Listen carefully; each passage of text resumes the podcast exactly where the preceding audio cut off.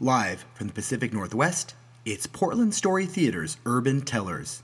Real, true stories. May the narrative be with you. My mum's name was Rita Margarita Gillespie, but everyone called her Rita.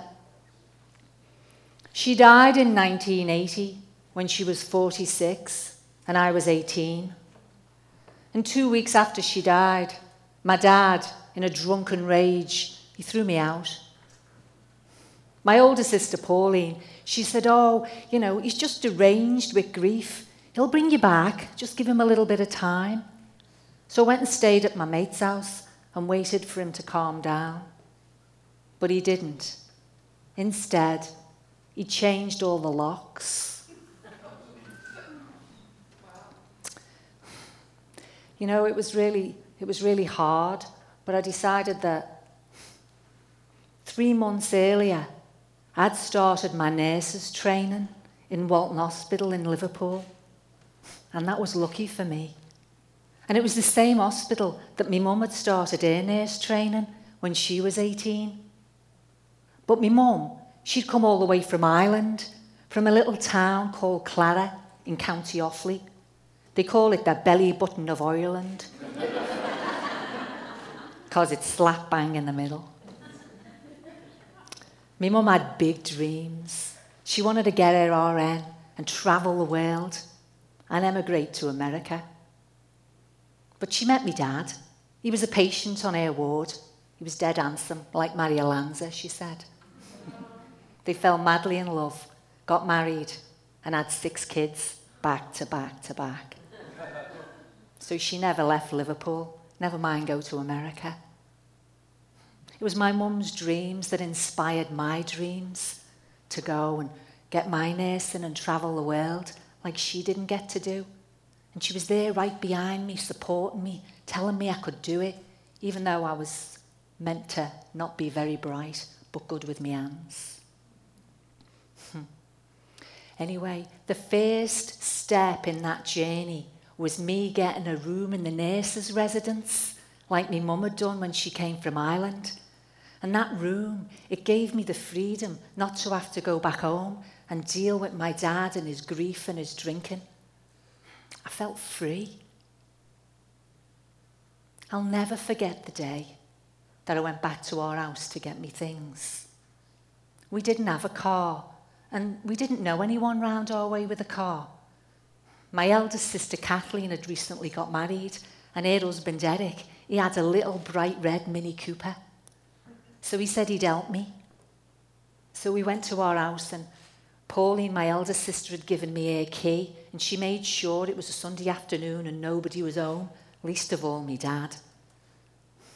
Anyway, Eric, he helped me, and we stuffed all my whirly belongings, and they fit into three big black bin bags. God love me. And even though it was so sad and it was really hard, Eric and I, well, we pissed ourselves laughing, shoving those big black bags into his tiny little Mini Cooper. Hmm. he was great. He sat outside in his car having a ciggy while I went back inside. I wanted to say one last goodbye to the house and to me mum. But I stood outside her bedroom for the longest time, trying to pluck up the courage to go in. Eventually, when I was in there, I was dead surprised that it was in pitch black, so dark. My dad had drawn the curtains. And then I remembered Pauline telling me that my dad, he came home every night from the pub and he crashed out on the couch because it was just too painful to go up and be in that room without her. As much as he pissed me off, I could understand that. And her room was exactly the way it was the last time I saw it. A chest of drawers, and it had all her knickknacks on it, her makeup, and all her little religious icons. She had her prayer books and her mass cards and her novenas. We were Catholic. and she had these little things, I don't know if any of you have ever heard of them, but they're called scapulars. Go figure. And they're little pieces of cloth from saints clothes and they put them in these little plastic things on string and they put, you know, my mum had them all round her neck and plastered to her chest. But God love her, they didn't do her any good, did they?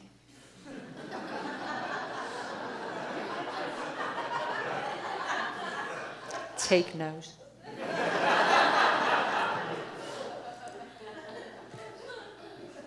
and on the back of the door was her favourite flowery nightie and her sky blue dressing gown.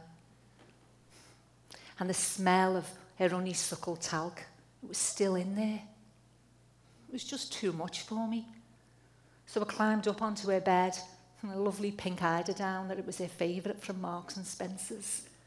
And I gathered up all her pillows and I squeezed onto them like I hadn't been able to squeeze onto her. Before long, I was just sobbing and sobbing.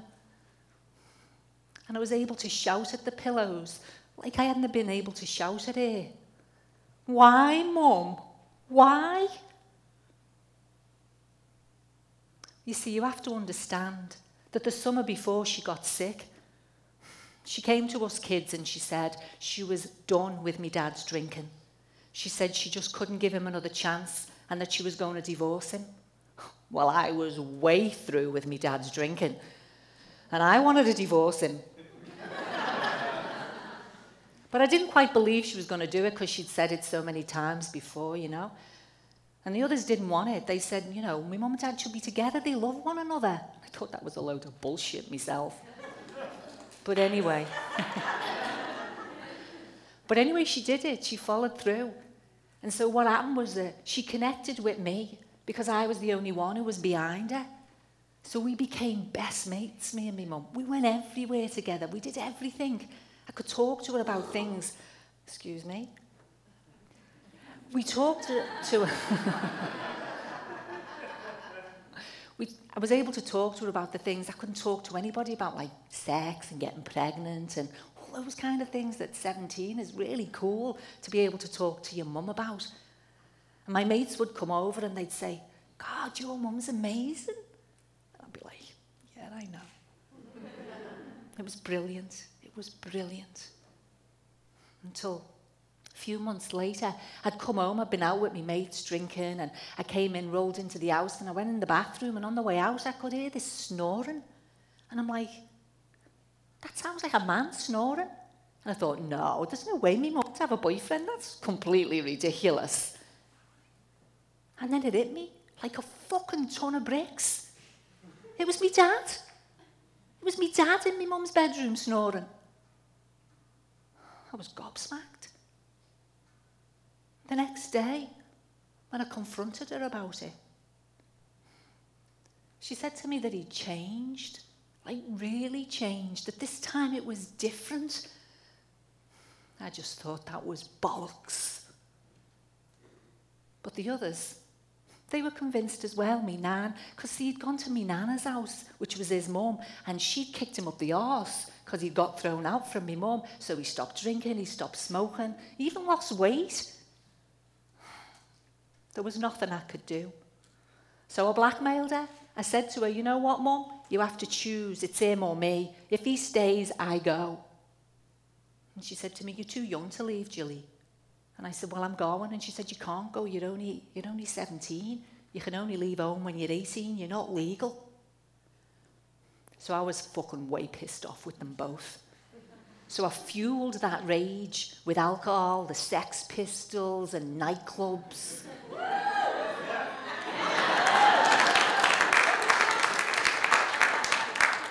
God save the Queen.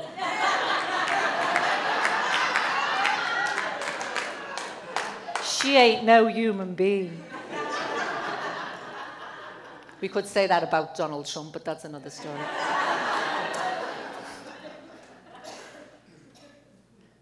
but what happened was that she got sick like hospital sick.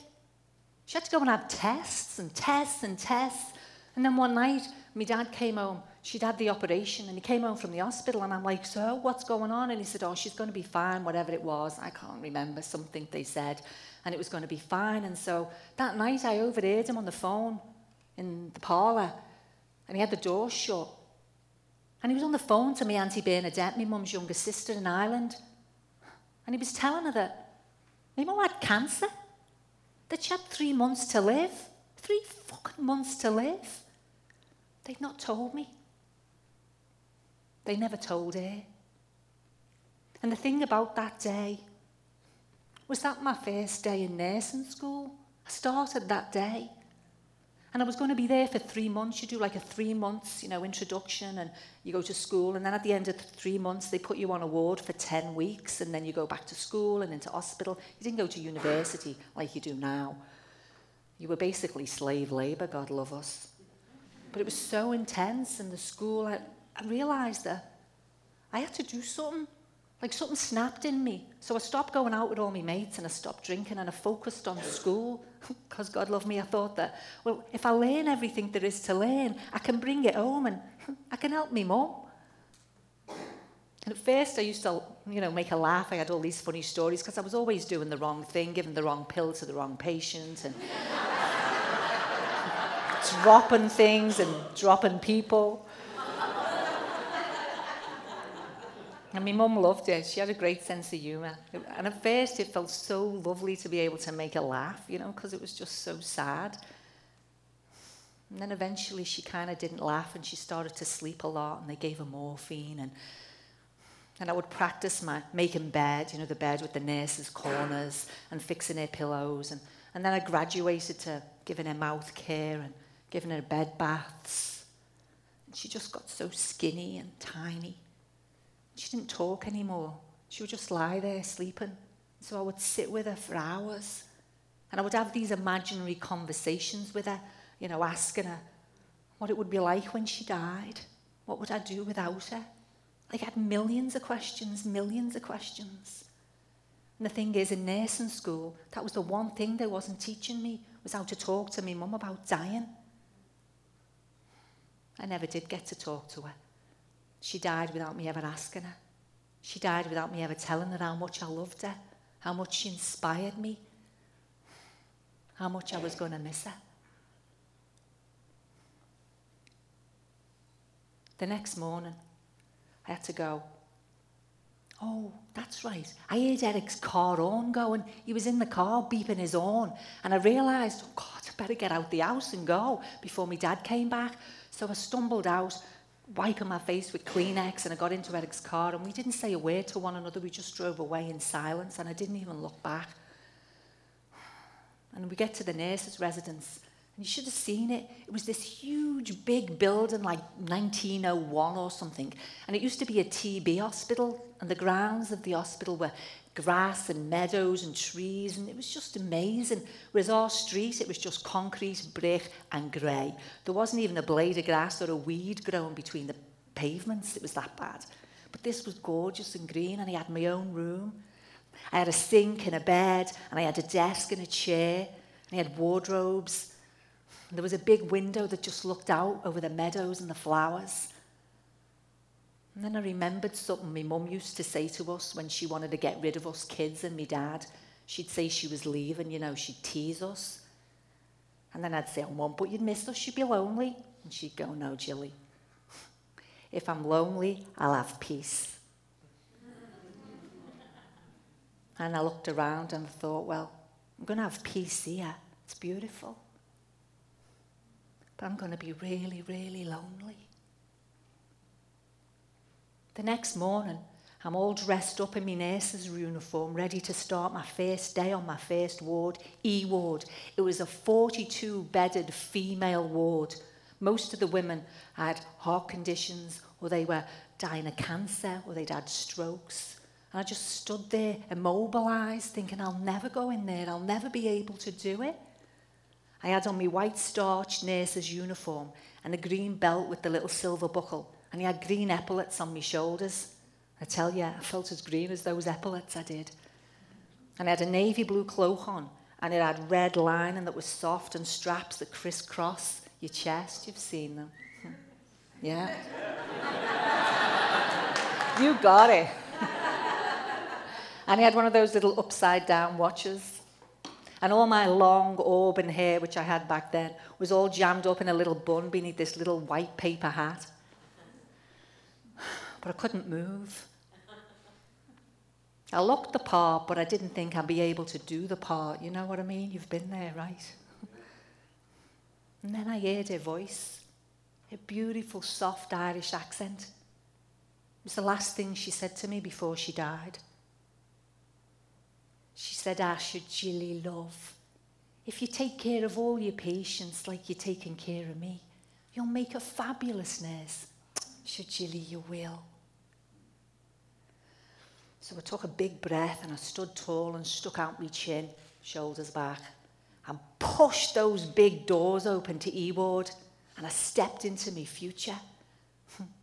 I stepped out into the future. And here I am, 35 years later. I never married, I never had kids. I travelled the world and I've lived on three continents. I gave up nursing two years ago. But my mum, She's been with me every step of the way. She's still with me. She's here with us tonight.